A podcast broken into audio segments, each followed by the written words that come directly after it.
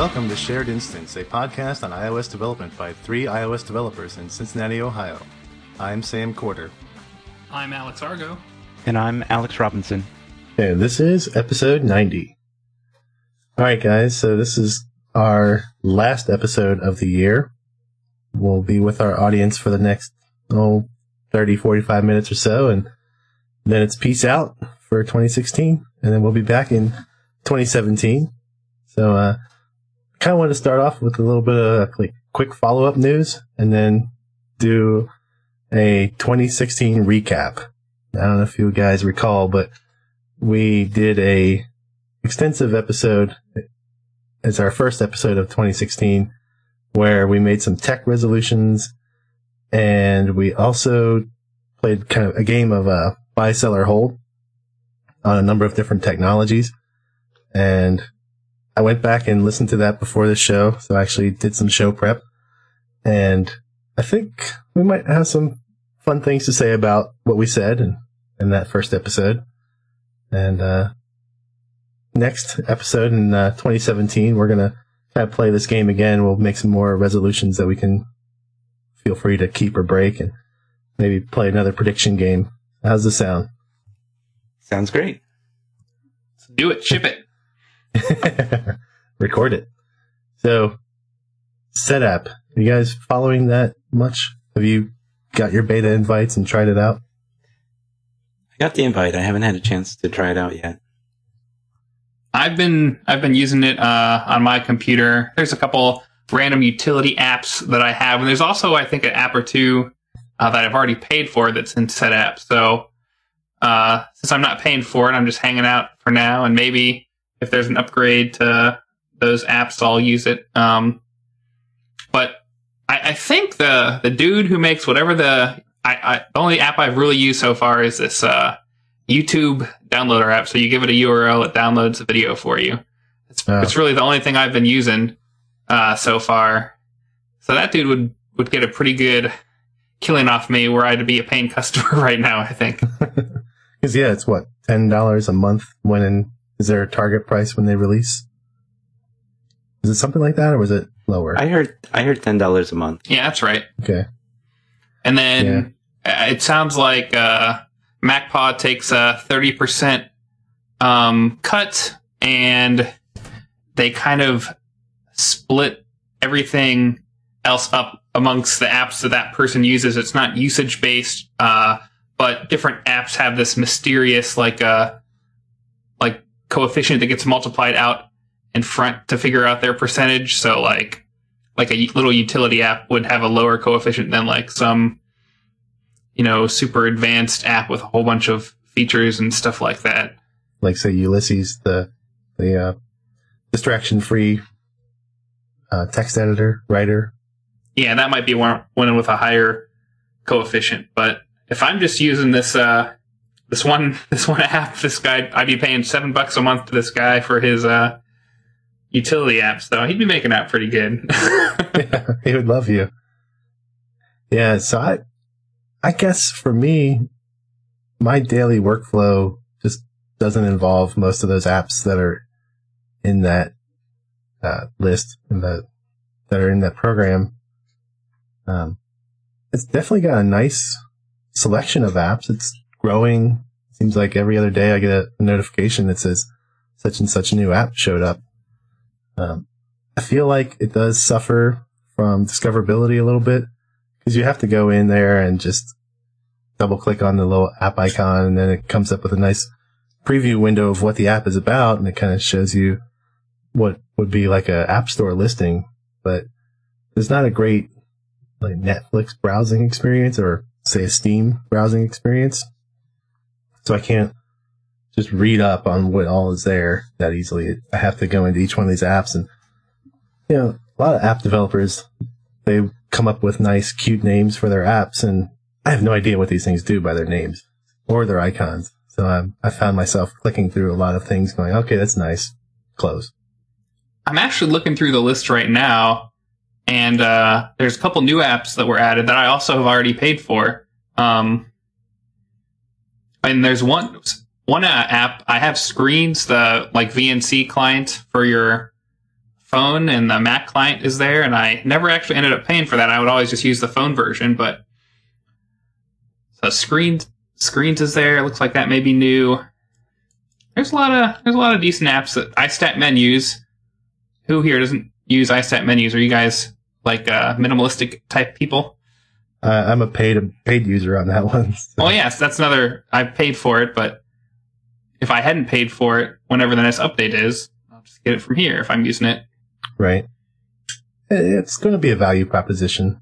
Yeah. Whether you will save money in the long run versus, yeah, just paying five bucks a month versus, say, buying a couple of these utilities and, and apps outright. Yeah, It's gonna that's gonna be MacPaw's uh, big challenge, providing enough value for people, and developers maybe aren't necessarily the target market either. it's fair. So another uh, little follow up here. Uh, Josh Brown, who's been on the podcast a couple of times now, and last time he was talking about his book, Parsing JSON in Swift. He came out with a Swift 3 version of that. And if you happen to be following our Twitter account and caught it, we retweeted his uh, promotional discount code, but that happens to be expired now. So if you haven't gotten the book, it's still a good book and even at the uh, full price. So, uh, Chris Lattner presented at the IBM Programming Languages Day, and part of that presentation talked a little bit about Swift 5. And the part that I kind of keyed in on was this discussion of concurrency. And uh, I- think we talked in a previous episode hoping that would see like a, a Swift 4, but uh, I think we were expecting it to be kind of much later on the Swift 4 list because they, they still have quite a number of things ahead of that. Uh, but the presentation outlines one potential implementation for concurrency. So, you know, if you think about promises and reactive programming and, and a bunch of other ways of dealing with with all these async operations and trying to avoid the the cascading async calls. yeah, Um, the Pyramid of Doom. yeah, the Pyramid of Doom. So you, one potential implementation is the async and await, uh, which is popular in C sharp and and uh, uh, probably several other languages. So uh, I, think the important th- takeaway is that it's definitely something that they have planned. Uh, it sounds like they want to have a rough cut of it sometime next year for Swift 5 with it finally arriving at least in its first form in in uh, 2018. Yeah, it would be nice to see something like that. Yeah, I've recently started on a new code base, and one of the things that I've seen in there that just bugs the hell out of me is that these guys will basically declare these multi-line blocks, and I'm talking, you know, 20 line blocks well ahead of where they're used. And then they'll do this for like two or three blocks. Well, usually like, at least no more than two, really, but they'll do that. And so you get 40 lines of source code or more with these two blocks. And then you see where it finally gets called and you just have no context. And to, to have something like that maybe put in with a, in the language where you have the async await, I think would really help out. And unfortunately, this is Objective C, so, you know, the block syntax is even worse than, than normal. Here's hoping, Swift 5. Yeah, It you know when we come back a little later to talk about some of the technologies that we discussed at the beginning of last year or this year, you know, I, I think having that built into the language would change some of those decisions. Possibly. Yeah.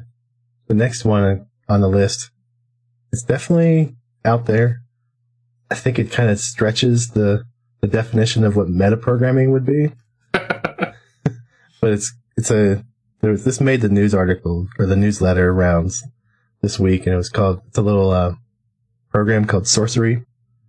And it's a more or less a code generator, but usually a code generator will say look at a database schema or some other kind of outside resource and then generate code based on that resource, which is not metaprogramming. But uh, kind of a stricter definition of metaprogramming would be code that can define code. So this technically does fall under that, but it's not a runtime metaprogramming utility. It's a more of a compile time, or even, I guess, compile time or before compile time uh, code generator. Well, it looks like you like run a. You have to like run a daemon or daemon or however you say that word, and it it just like watches your files and then like creates output, and it's weird. Yeah. Yeah.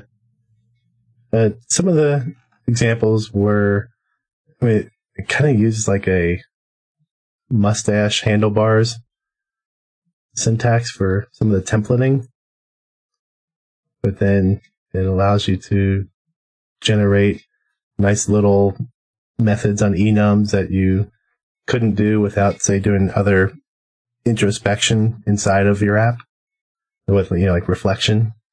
So if you want to say, figure out the number of uh, cases in an enum, you can't do that in current Swift today. Uh, you would have to really just inspect your own source code and maybe hard code a method in there. But Sourcery allows you to define a template method in there that will add this to your enum types. I would go back and forth on how useful it would be. I don't know. Seems like a cluster. I mean, if you're going to uh, actually rely on this for anything substantial, you got to make sure everyone's running it on their machines and on your build machines. Um, and then what happens when there's some has to stay up to date with Swift? So that's like another pretty fairly large dependency that you'd have for whenever the next version of Swift comes out. It just it kind of seems like a nightmare maintaining maintaining this unless it's like built into Xcode or something like that. Right. Well, it does create generated code, which in theory you could add to your source repo. Right, but like one of the examples is the uh like in an enum you have an extension that returns the count of the number of items in an enum and if you had the generated code for that and then you went and added a new case, it wouldn't have it in there. Right. That that's true. I mean, that's like anything, like documentation and stuff. If you don't keep it up to date, it gets pretty useless really fast. So yeah, yeah it seems like a maintenance nightmare to me. But it looks. I mean, it's a cool idea. I just if only Xcode plugins weren't horrible, then you know this this would make a cool Xcode plugin that you could install maybe and not be nearly as hard of a thing to use. Yeah, it definitely feels like it's a workaround for a lack of good plugins or a lack of reflection. Yeah, you know, I you know, I, I think you've all used like Android Studio or IntelliJ or uh, tools like that in the past. You know, that generate feature for things like um, you know in Java getters and setters, but mm-hmm.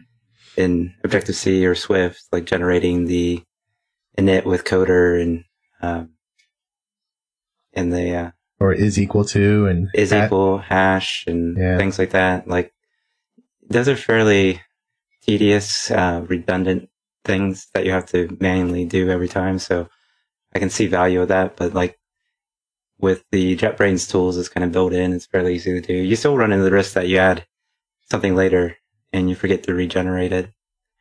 Your encode decode doesn't work the way you expect. Right. And yeah, and there are extensions and tools, or there are templates in this Sourcery uh, project to, to do those equatables and, and hash codes and things.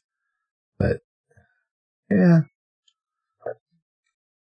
right now for me, I'm not even using Swift day to day. So this was, this would have limited utility for me on my day job, but not that I don't wish I was using Swift every day.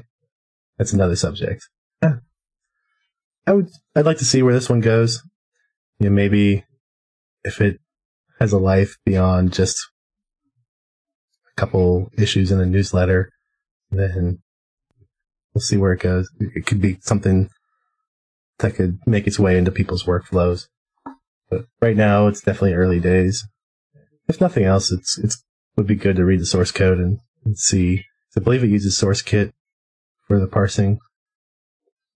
for some stuff. I might have just made that up. I thought I read SourceKit in there somewhere. Uh, I'd have to verify again. Fair enough. Yeah. Definitely would be interesting to take a look at. So here's the fun part of the show. This is where I'm going to kind of throw some stuff back at your guy, at you guys. Uh oh. well, you'll get a chance to throw stuff back at me too. It's a group effort, right? But, um, you know, one of the things we talked about in January of this year was Phil Schiller taking over the App Store. And we said that it would probably be a bit of a shakeup. Uh, we weren't too confident in what was going to come. Like Argo, I think you said something like, well, it'd be nice if we got faster app reviews, but I don't think that'll happen. Guess what? Merry Christmas. Yep. Yeah. Hopefully that trend stays. Although Uh, it's been creeping up, I don't know if just if it's just people uh, trying to get lots of stuff out for Christmas. I saw it was like at two or three days at this point for iOS.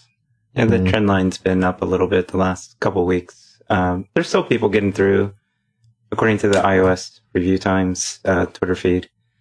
There's It's people st- still getting through in a day, but there's also other people getting taking longer than two days. So it's a busy time of year, and it's still better than what we had last year this time. So overall, I'll take it. Yeah. Yeah, and the Yeah. shutdown, like I can't remember the dates last year, but I felt like it was a full work week, and this time it stretches over the weekend, so it's the 23rd through the 27th. So it's you know five days, but that includes the weekend. Yeah. So likely by the time you listen to this podcast, it'll have been too late and you'll be in shutdown mode. But Oh yeah, yeah. I've got the app that's been approved, but I'm not. I think I'm going to wait till after the the shutdown is over before I release it. what's dangerous, right? Because Yeah, there's yeah. something goes wrong. Oh well. Yeah, Yeah. at this point, because it's a good two or three days, it's uh, the odds of getting anything in and through uh, in that time frame is is pretty unlikely. So I'm better off waiting a week and trying uh, and releasing it after the shutdown. Yeah. But it can be good for a developer too, because if you get it out at the right moment and you get a nice little bump from people downloading your new version and say it bumps you up in your, in the app store rankings, those rankings don't get reset that entire week that the app store is shut down. So you remain at your high position on the chart. And I don't think you can change prices either, which I you know you I- can I think- schedule a price change. I, I think the Yeah. app the rankings may update now. They didn't used to, Oh, that would be a sad side effect Yeah. then. but I if you can re- if you can schedule like price changes and apps to go on to become available and all that stuff, I would imagine that the other stuff that's all automated would still work. Yeah, I seem to recall EA. I think it was EA. Somebody took advantage of that policy one year Yeah. and uh, marked down or made all their apps free. So they basically dominated the boards, Oh, and nobody could do anything about it. yeah, uh, there are people are definitely cramming in their apps today. Today on it, on its own. Uh, I think this morning I had seven apps to update, and now it's up to twenty in Yeah. a span of like twelve hours. So they're they're definitely getting those last minute submissions out the door. But yeah, uh, one thing I didn't mention that I thought might be possible would be a sliding revenue scale. It wasn't quite the way I predicted it that it could be go, but we did see we do have a sliding revenue scale now with subscriptions. It's uh, maybe not the best yet, but we got the was it thirty percent the first year and twenty the next. Uh, I believe it drops down to 15. Yeah, that's what I thought it was too. Okay, so that's So it's something. Yeah. yeah, it's better than nothing. It's an extra fifteen percent if you can hold on to those people for more than a year. It makes a big difference. Mm-hmm. Oh yeah, uh, at scale for sure. Yeah, plenty of people subscribe to Netflix for multiple years at a time, not at a time, but over time. And for a company like that, it's a great deal. One section we had was tech resolutions. it's one of those things. Personally, I don't like to make resolutions because I tend to not keep them, I guess. Same here. I'm looking at this list. well, so last year we said you Argo, you said to ship something in with Swift. I guess technically I did that, but I think by the same technical qualifications I did that the previous year as well. So, but you did write some of the code this time, right? You actually I, did. I did write uh, some of the Swift. Yeah, I okay. guess I converted something to, to Swift three. Yeah, all right. Yeah, it kind of counts. I I don't feel like I shipped enough Swift for it to count as something. You're not a Swift master yet. No. Yeah. And uh, so yeah, your your our resolution was ship something with Swift. Uh, we'll give you if we were going to score it, maybe like give you one point. oh, I think I get, oh out of three. What kind of scale has three points on it? Well, you got three items. I don't know. what, what, do you want? What do you want the scale to be? One through. Know. Is it pass fail or? yeah, it seems like a pass fail type thing to me. All right, so you get zero, nothing. I did some decluttering of my tech items. That was one of my resolutions. Yeah. My other one was ship a VR app, and that did not happen. So, yeah. Have you messed around with any of these SDKs at all? I've definitely messed around with it, but yeah, I've not not put enough time into ship something or uh, even to kind of get a good idea of something that I would want to ship. So, hmm. have you done more than say like a basic Hello World in VR? Not much more. Okay. Yeah. Yeah. There's there's still 2017. It's the year of VR, right? It's like the year of desktop Linux, but but uh, yeah, we'll, we'll save our our resolutions for 2017 uh, until 2017. Yeah. All right, Alex, this is your turn to get grilled. Your first resolution was to automate more routine tasks. Did a little bit of that, but not nearly as much as I would like. So pass fail, what do you get? I probably would say I fail on that. Like definitely not. didn't get it to the point where I really wanted to be with that. Seems like we're too hard on ourselves here. I was going to say everybody's pretty down on themselves. so we have high standards. Yeah. Well, you did do your next one. That was to create a project template. And we actually talked about that in our last episode. Yeah, yeah. So I kind of waited till the end of the year. I finally got to that one. Yeah. And uh, made some progress there. So feel pretty good about that. Uh, still a lot more I'd like to do. You know, generally I'm not a big fan of code generators. That's usually a, a smell, but anything that could help us build solutions that are more consistent, you know, follow fairly understandable architecture, reasonable architecture. So did you start this uh, project template because you were uh, catching up on your backlog of shared instance episodes and actually got to January and said, "Oh, I need to get on this thing." No, I, not anything quite that simple. Just uh, it's been something we've been trying to do in the office, and finally managed to get some time. But I did as I was finishing up and sharing the link with um, you and Alex. I I did think in the back of my mind, it's like, yeah, we talked about doing that at the beginning of the year. So I'm glad I got that in under the wire. Mm-hmm. Yeah. So your next one, work more with Sketch and other design tools. Yeah. So I've done quite a bit of Sketch this year. I actually just finished the big wireframing effort in Sketch. So I think I, I can cross that one off the list. I, there's certainly a lot more I can learn about Sketch, but relying a lot heavier on Sketch than Photoshop this year. Yeah. But, you know, Photoshop's the one that, that I gotta pull out every now and then because I've got a legacy PSD or working with a design firm that only works with Adobe tools. Hmm. Yeah, for me, Sketch has been one of those things that has made its way into my routine much more this past year. And I'm very happy with it. It's one of those tools that's simple on the surface and it allows you to dip down beneath that surface and and uh, harness the power that's inside of it, and with not too much effort. Yeah, I think if you're a developer approaching design tools for the first time, Sketch is something you can probably pick up and, and run with and, and feel productive almost immediately. But something like Photoshop or Illustrator, it's definitely a, there's way too many options right up front that it's hard to even really know where to start, which I, I think to some degree is why Adobe now has the XD tool, the experience design tool, uh, which it looks and feels an awful lot like Sketch, but it hasn't quite caught up yet. With the exception of prototyping, it's got the prototyping built in. Okay. Well, in Facebook, they released that new version of origami that actually even integrates with Sketch. So maybe if you throw those two together, it gives you. A lot of the third party prototyping tools work really well with Sketch. So even though it may not be a seamless uh, transition from design to prototyping, it's still pretty easy. Um, InVision and uh, several of the others uh, support Sketch right out of the box. A lot of them support Sketch before they support Photoshop these days. All right, so I've beat the two of you up a bit. Who wants to hit me with my resolutions? I got this.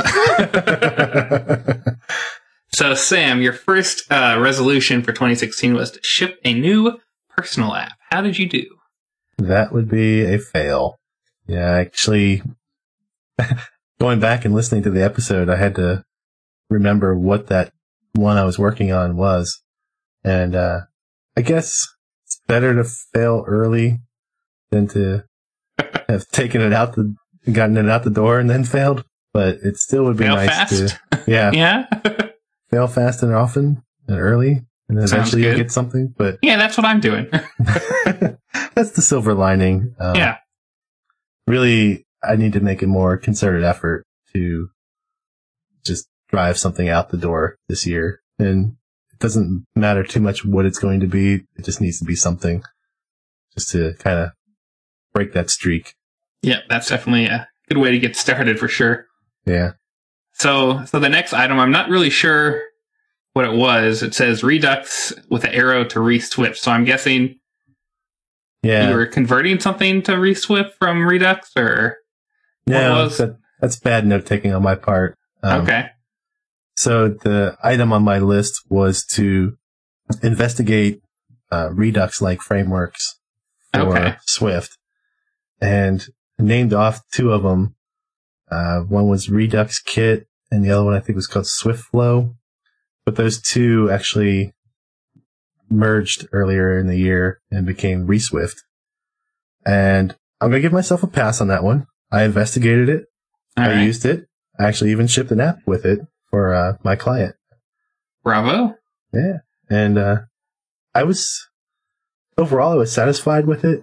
Uh, the version I was using was a little bit outdated. So when I kind of came back to the or it was an earlier version and when I did come back to the code, probably maybe three or four months later, I had to um, update some things and there were some things that had significantly changed that I had to kind of figure out what was going on because I hadn't been keeping up to date with that API. But that's that's a problem we kind of accept when we bring in third party dependencies like that. But overall, I like the idea. I'm still not completely sure how to apply it in everyday apps.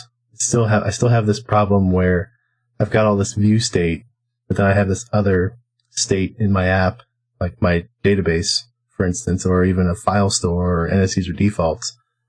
And I don't feel like that stuff should be in memory. So how do I use ReSwift with that? I'm still not clear on that one. Maybe it's something that requires more, more research. For something like a web page where you don't have really a lot of local storage or it's not really a, a thing that you use, Redux is, makes perfect sense because your whole app is in your browser and it's in memory. Whereas an iOS app is not necessarily that way. I'm not, I'm not completely sure yet. Well, at least you investigated. I'd say you, you did your, or did your, uh, you met your goal. So that's good. Yeah. Your, uh, your final one was, uh, with your now old client, uh, that you were at, uh, move more towards Swift. So did you, did you move enough to stuff towards Swift to, uh, satisfy that goal or? So we did. Uh, it came down when I, by the time I left, all new development was taking place in Swift. So that's a, a nice positive there. Nice. A lot of the stuff I was doing was actually with RX Swift and that was even catching on with some of the people as well. Uh, definitely though, there were those ones that had the reservations or they were not necessarily uh, up to date on it. I know one guy kept calling it reactive cocoa. I'm like, no, it's not reactive cocoa. It's RX Swift. but yeah, so that was, that was our, uh, predict our resolutions. And we're going to come back in 2017 with more resolutions and hopefully we'll, uh, actually follow through with all of them this time. Make that Sounds cool. yeah, as a, as a group, how do you think we did? I'd, I'd say we did all right. Room Seems for improvement. Fair. All right. Definitely not pr- complete I'm the, fail. I'm the anchor here, holding you holding you guys down. yeah. So we also did a section last or earlier this year. I keep wanting to say last year, but it was almost last year. We did a round of buy, seller, hold, and that was based on one of the podcasts I listened to on um, money, you know, stock investments, and they uh, usually have a guest on, and he'll say he'll have these different concepts and say like buy, seller, hold on this, which is what you would do with an actual stock. Like these uh, investment these rating agencies will say Apple stock, uh, we're going to issue a buy on that because we see that it's moving forward. And we're going to issue a hold on it because we're not really sure what it's doing or it's a sell because it's going downhill and it's never going to come back. And we, we kind of, we kind of followed those guidelines, but I think we were a little bit more nebul- nebulous on what that stuff actually meant. But yeah, we yeah. can just go over what we said and how we think we did, I guess. Right. We started so, off pretty easy. We all said Swift was a buy. Argo, you said you would get into Swift when Swift 3 was released. And to, and to be fair, uh, the Swift 3 that I was talking about back then uh, included uh, stuff that's in Swift 4. So I'd say I'm still on board with that. I stand by that. you're getting on board with Swift is more your concept of what Swift is, not a version, huh? Yeah, it was it was more about the the binary stability, all that stuff. Yeah. You're a millennial. You don't like labels. wow. oh, that's from a uh, what was it that um, the, the, guy who took over Jon Stewart's place, Trevor Trevor Noah. Trevor Noah. Yeah, he interviewed this. Uh, oh, she's a really. Uh, she does a Facebook show. Yeah, some kind of like angry girl, angry conservative girl column, and uh, he interviewed her, and that's that was one of her statements. I'm a millennial. I'm a millennial. I don't like being labeled. nice. Yeah. So uh, anyway, Objective C, we had said hold on that, and I think for the most part, we were on the mark with Swift and Object- Objective C. I mean, clearly, Swift has continued to move forward. Uh, more and more companies seem to be moving in that direction. I think, you know, that's despite the how painful going from Swift 2.3 to 3 is, and for many people, they still have that ahead of them. So, uh, and it's going to be forced upon them uh, in the not so distant future. Hopefully, once we get past that mark, uh, we'll be better shape. And I think Alex may have uh, may have dodged a little bit of pain by holding off a little bit longer. Yeah, that's yep. actually one of the reasons I didn't ship an app this year. I had one, and then it was in Swift 2, and then I came back to it a few couple months later, and I no longer had that version of Xcode on my system anymore, even, and I had to do a whole lot of updates, and I just never got around to doing that. Yeah, it'll happen. So uh, MVVM, which was Model View View Model, kind of an alternative to MVC. I was buy on that one, and both of you guys were hold. And I don't know that this trend has picked up at all in this past year. When people talk about architecture, I think it's still the dominant architecture that, that is associated with iOS development. However, I think there's still two challenges with it. One is it means different things to different people. And two, MVVM kind of begs you to have some sort of binding uh, solution, whether it's KVO or FRP or some other way of keeping your view model and your view in sync. Um, and, Right. and for me, I've been kind of holding off, hoping that eventually that becomes a little bit, those solutions become a little bit more baked in. And, uh, you know, for this year, I've, I've gravitated towards the model view presenter for two reasons. One, I'm not sure for some of my clients, I'm ready to pull in the reactive programming, the RX solutions. And, uh, two, on Android, the dominant architecture has become MVP. So, you know, for my teammates who are kind of going back and forth between iOS and Android, some value in kind of standardizing on, on the same, same architecture or at least similar. Structurally, they're not that different. MVVM and MVP aren't that different. And, uh, you know, we definitely could talk about that at length in a future episode.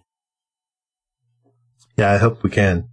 So another one was functional reactive programming, and I think we were kind of across the board on that. Of course, I was the the gung ho one, said buy, and uh, the other YouTube, I think both said sell, uh, or at least hold.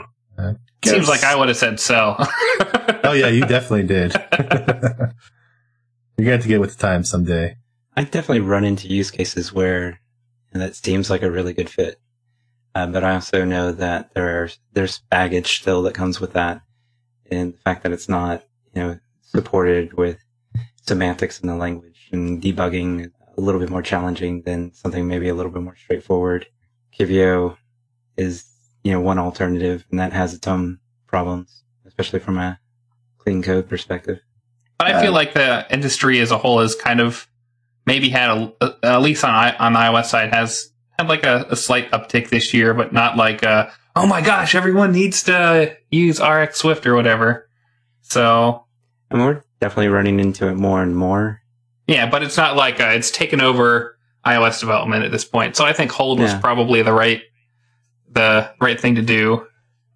Yeah, it's definitely, you know, it's something that a mature team could probably adopt and, you know, be very successful with, but it's a little bit harder uh, to sell when you're writing code that somebody else is going to take over later. That's true. I definitely like it for my own stuff.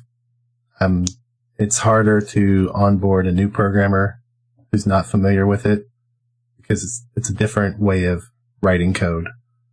Uh, a lot of times, once they've done it, they actually sit down and, and start to really work in that world for a while. They, they see the simplicity of it and they start to enjoy it and then they and they actually even start to write their own. It can be a a uh, tough wall to climb over at, first. We definitely see it a lot on the Android side. I mean, that it's become pretty much a mainstream approach from what I can tell uh, for Android. But uh, iOS, I think maybe some of the challenges that there were several alternatives and, you know, some of those started with Objective C and then Swift came along. And I think to some degree Swift made the concept more palatable, but uh, it also meant we were starting from scratch again. So we were kind of throwing out some of the previous options in, in favor for some things that were built with Swift in mind. It's true. Where as people really get their Swift legs and mature in their ideas of what Swift should look like or what good Swift is, they'll they'll eventually want to branch out into something more. And things like RX Swift and Reactive Cocoa and even a, a few other the other alternatives out there, they'll be they'll be waiting. We'll see. Ah, CocoaPods, the thing that we all love to hate. We kind of had predicted that something was going to Sherlock it this year, perhaps in June. That was more wishful thinking, I think. But It definitely turned out to be that way.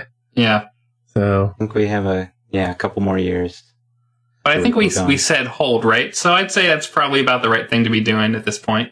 yeah, we Yeah. said we said hold, and I've you know with the way CocoaPods has had to rework some of its internals due to its hosting itself on GitHub, I think we might be seeing CocoaPods starting to run out of gas. if so, for instance, GitHub is a great repository tool, great free software tool, but they happen to lose something like $67 million last year. And if this keeps up, things like CocoaPods that rely on GitHub for its core infrastructure, they're not going to be around. So maybe something like Carthage or Swift Package Manager will be the future. I don't, I don't know. Before CocoaPods made some optimizations, they were consuming a lot of CPU resources at GitHub.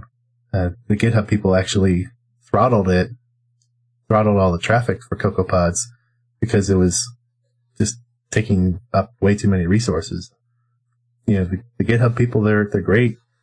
They're all happy about giving back to the free software community, but they also need to put food on the table and pay the electric bill. I don't know. We'll, we'll see if CocoaPods has gas to keep going. Well, there's nothing really else to to replace it at this point. So, uh, and I think we're all looking forward to when there is, but it, it still seems to be like the de facto dependency management solution for for iOS. Uh, we talked about Carthage too.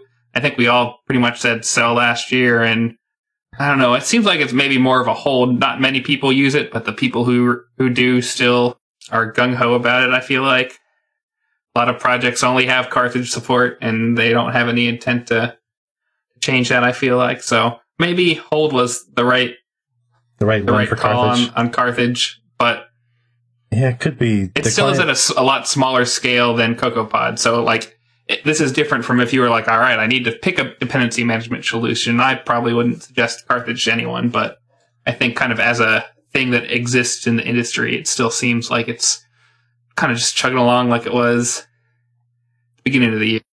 Yeah, I, I think when it comes down to it, they both have their edge cases where they don't work as well, and neither is a perfect solution. And that's where Swift Pack, Package Manager was supposed to come in and fix everything. These great minds getting behind Swift Package Manager, and you know, you would think companies like IBM would be really excited about it, but we haven't really seen.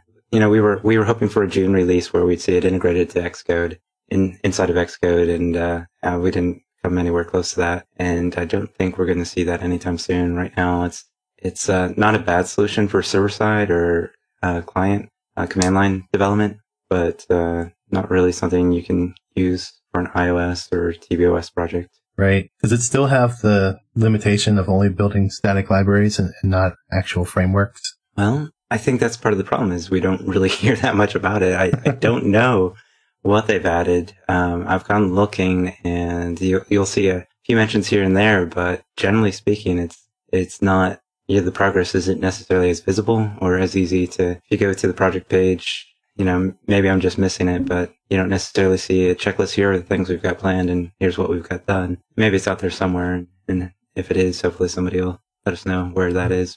We had high hopes for it, but uh, it's not quite there yet. Right. Well, we still have next year. So I'd Yeah. say our, our call of buy was not correct. right. Definitely not. We had a little bit too much enthusiasm there, I guess. One thing we didn't have a lot of enthusiasm for, at least I didn't, was React Native. Argo, you were actually a buy on that one. I cannot fathom that I was a buy on that one. Are you sure? it's a matter of public record. Man, But you were you were by with an asterisk in that you I would never want to use it, but I think other people will. I could see that being my Yeah. stance. and yeah, it was more of a you'd like to see it replace the things like titanium and PhoneGap and stuff Okay. that, that didn't well titanium actually does use native widgets and stuff but PhoneGap and these other hybrid solutions you said that it would be a good thing good candidate to get rid of all those other junk hybrid apps. Uh, i don't know i feel like maybe the the left pad issue they might have stolen some of the react native steam because maybe even javascript ecosystem ecosystem steam in general. I think you know we we run into a lot of different companies building apps as well as clients uh, that have existing investments, and I would say of the cross-platform solutions, React Native is definitely the one that uh, is, is getting the most attention that we've seen, the most interest, and I, I think you know I could definitely get behind it as a model because it does use native components. Uh, you know, the React component-oriented approach to laying out screens makes a lot of sense to me. Uh, the JavaScript aspect of it, I could take it or leave it. I, I don't know if I care one way or the other, but Well, ES 2016 did come out and it Yeah. does have like real class syntax and stuff, but yeah, there's a lot of things in there that, you know, feel a little bit more like, like Swift. I don't know why it couldn't just be Swift. but, uh, you know, you know, I think we could just get a better layout solution and, and maybe not, not have to, uh, worry about React Native. But, you know, we've run into a couple companies that made a pretty big investment internally to go down React Native. And at the end of the day, they found it wasn't quite ready for, for the scale that they were working at. Um, but we've also run into some people that were happy with it. You know, it's, it's definitely on our watch list and something we might invest more in later on, but it's not where we would like it to be. So I feel Uh, like so I feel like maybe my my prediction was right then, I guess. I mean, you're, I don't ever hear about anyone who's like, we're going to make a new Cordova app. I think it has replaced that. yeah. Yeah. I think relative to the, to the other cross platform solutions, I think it definitely has, at least from our narrow window of the community, it's, it definitely seems to be the one that everybody's talking about. and there's there's the same problem. I think that you know, just like with Cordova and all the other ones that came before it, that a lot of companies are like, "Oh, this sounds like the you know the silver bullet that'll fix all of our problems for making apps everywhere," and it's not. And I don't think we any of us thought it would be. But I, I mean, you would have. I'm sure you would have. You had just as many companies coming to you like a year or two ago, Alex, that said, "Hey, we built this PhoneGap thing, and it kind of sucks. We want to make something better." Yeah, we've we had uh, we've had that quite a bit over the last two years. Uh, in fact, we had one this week. Um, that was titanium, oh, and it's uh, if it were, I don't know if it would be any better if it were React Native. I- mean, I don't know everything React Native a year ago versus React Native now. Uh, you know, probably would be a bigger effort to migrate than maybe Swift two to Swift three. I don't know Easily. for sure, but I I can't imagine the tools are there to to make that painless. there's definitely no migrator. Not that the migrator was perfect still. Yeah, I watched, uh, there was a presentation, I think it may have been the Swift language user group in San Francisco. Uh, somebody from LinkedIn presented on LayoutKit, which was a pretty interesting talk. And it said one of the alternatives they considered was React Native. And the main reason they couldn't use it was that there's this funky patent clause in their license terms for the framework uh, that basically it's Isn't it kind of like Facebook agrees not to sue you, at least for now? No, it's more the if there's ever any disagreement, this and all patent are basically you know you're given any up any right to any and all patents. You know, it's this weird oh, it's kind of the the patent nuke thing, like yeah, the, the mutually assured destruction. If you sue us for patent infringement, we're gonna go after you for using Yeah. this. but I, I think it's it's it's not so much mutually assured. It's the it's it's the you use this and you kind of give up everything that any patents disputes that we might have, Right, because it only goes one way. well, it would allow Facebook to yeah use up all your patents, I guess. Yeah, so I, I can see why a LinkedIn or somebody who's in that same space would have quite a bit of hesitation to use something like React Native. And I, I think it's definitely something that everyone should be discussing with their company or client lawyer to ensure that there aren't other potential uh, ramifications um, because of that license. Like I definitely wouldn't use it on a client project without saying, hey, this, this license agreement needs to be reviewed by your lawyer. Yeah. But to be fair, it the reason for that clause is actually supposed to be a benevolent thing. It's just a, a kind of a, a nice we'll all play nice patent agreement. Whether in practice it gets used that way, it's really hard to say. Yeah, it just you know it's a bit out of place compared to a lot of options out there. So I can see why companies might take a moment to pause and and consider whether it's a, a good choice for them. Yeah. So, all right. Next one up. Uh, Fastlane. We had all said buy. Um, still bullish on Fastlane, guys? Yeah, I, I think so. I think uh, you know we haven't seen any reason why Fastlane was a bad choice at this point. Um, Twitter's definitely has had a rocky road lately in terms of earnings and and uh, you know, Layoffs we- and layoffs, but we still haven't seen that have any major impact on on uh, the Fabric and Fastlane teams. At least nothing you know visible. So Although I'd say over the last year, buy definitely seemed to be the, the thing to do because it has grown a bunch. I feel like in 2016. Yeah. It, and it's great when it works, and it's hell when it doesn't work. But most of the time it works. It's just usually when it doesn't work is when Apple There's a new throws OS version. yeah, or Apple throws a, a nice little monkey wrench into the works.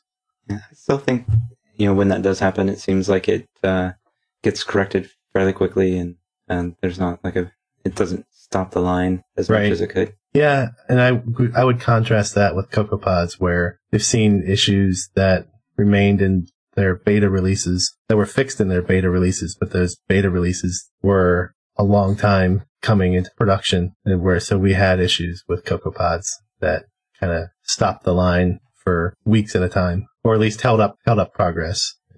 Had a few surprises this past year of things that were working, stopped working um, unexpectedly. You know, sometimes not without even uh, upgrading. Yeah, well, Apple is, I think there was one Fastlane issue where Apple decided to enforce a certain version of TLS. And if you were running an older version of Ruby, which is what Fastlane uses, then you couldn't actually submit an app anymore. Or I think you couldn't even, uh, definitely affected match. So you couldn't even update your provisioning profiles. Yep, I got bit by that one. I think it was Match that Yeah. or Cert and Sigh. Isn't aren't they called Cert? Yeah, Cert and Sigh were also affected. Yeah. Those, those are like a little triumvirate there that all kind of go together. And Yep. and So- when we talk about our 2017 uh, buy, sell, or hold, you know, SSL, HTTPS is definitely going to be on the buy. Hey, hey, no spoilers. We're gonna cut that out, and you're gonna have to wait until next week to talk about it. right. All right. So our last item that was buy, seller, hold was going indie in 2016, and everyone said hold. And I would say that was probably a good call. Um, you know, that we talked about there not really being any great runaway hits anymore, and 2016 that that held true. I would say all the runaway hits were done up by bigger development shops like Yeah. Ni- Niantic and Pokemon Go, and just recently now Super Mario Run, and there's probably other bigger names that were earlier than that this year. Yeah, the, the big names definitely seem to be getting the press and the Apple support. I'm sure there's some indie developers who had a good year, but it's not as much of a story anymore for the indie developers from the press perspective. and starting starting from s- scratch like going indie was the thing and i think us saying hold was probably too optimistic i think it probably should have been a sell in retrospect um I didn't hear about a lot of indies going back. Companies are going out of business. i felt Just like kinda- there was a big big apple hiring spree earlier in the year wasn't there I, there's I mean, always there always is indies yeah. that, that go take the corporate job. You know, I, I think where we landed last time was it's it's not a build it and they will come. It's you definitely have to have a business plan. You can still be successful. It's just uh, It's going to you know, take more we- effort. we- yeah, it's definitely more effort. I'm sure there's plenty of people who quit their day job this year and, and are, are doing fine. And I'm sure there's quite a few that quit their day day job and had to eventually go back and and get a a new uh, corporate job. So Yeah, I've been listening to the, the Core Intuition podcast, and the last few episodes, it's been more, it really even been more of a running theme where uh, Manton Reece is trying to work on his uh, microblogging product and doesn't, his, and uh, Daniel Jalkut keeps chiding him for not having his Kickstarter video done. And it's kind of a running theme for the whole year. Jalkut keeps talking about how he uh, needs to ship Mar- a new version of MarsEdit and all these problems he's running into and just feeling kind of overwhelmed and bummed out by the product itself now. So he he just needs to uh, get onto Setapp. and, yeah, you know, bring it to a whole new audience. and that could be a thing for him. right. Possibly. i think it's just another additional revenue stream i wouldn't like bet your bet the farm Wouldn't. on it but yeah Uh, it probably, ha- you know, it, it potentially could be more sustainable than some of the bundle options that, that we've seen over the years for Mac developers. And, and I definitely am optimistic that they'll get a great list of curated apps and it'll help those developers sustain their business. Yeah, it would be nice to, for it to at least enable more developers. Yeah, I did get the impression that they were going to cap the number of apps and it would be a, a high bar to get on the list. Well, we got to get in while the bar's low, guys. So yeah, I think maybe we'll have to redefine going indie in 2017 when we, if we put this on our list again. Maybe going indie is not the lone coder, but maybe a small group of developers working together. Yeah, and this year's been kind of a an odd year for people in the Apple ecosystem losing. You know, I, th- I think there's been this growing sense of maybe disappointment in the direction, or at least visible appearance of where Apple's taken some of the, the products that the developer community loves and you know, maybe hasn't been giving them the attention. So, you know, I, I can definitely see where developers might have been a little bit down this year. And I feel like we've had the same thing in our with our entire country too. So.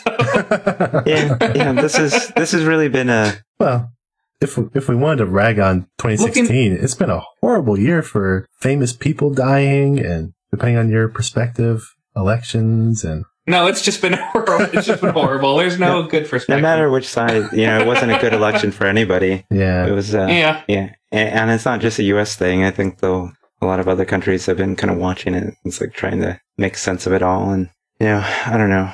Maybe one silver lining is we got a new Star Wars movie. So yeah, I like the new Star Wars movie. It was pretty uh, good. It's decent. The CGI Tarkin was a little off-putting to me. But oh, it's not. Well it's not a spoiler. Yeah. You know, I've got to complain about the Death Star. I know it's hard to not have the Death Star when you're, that's the whole point of the movie, but.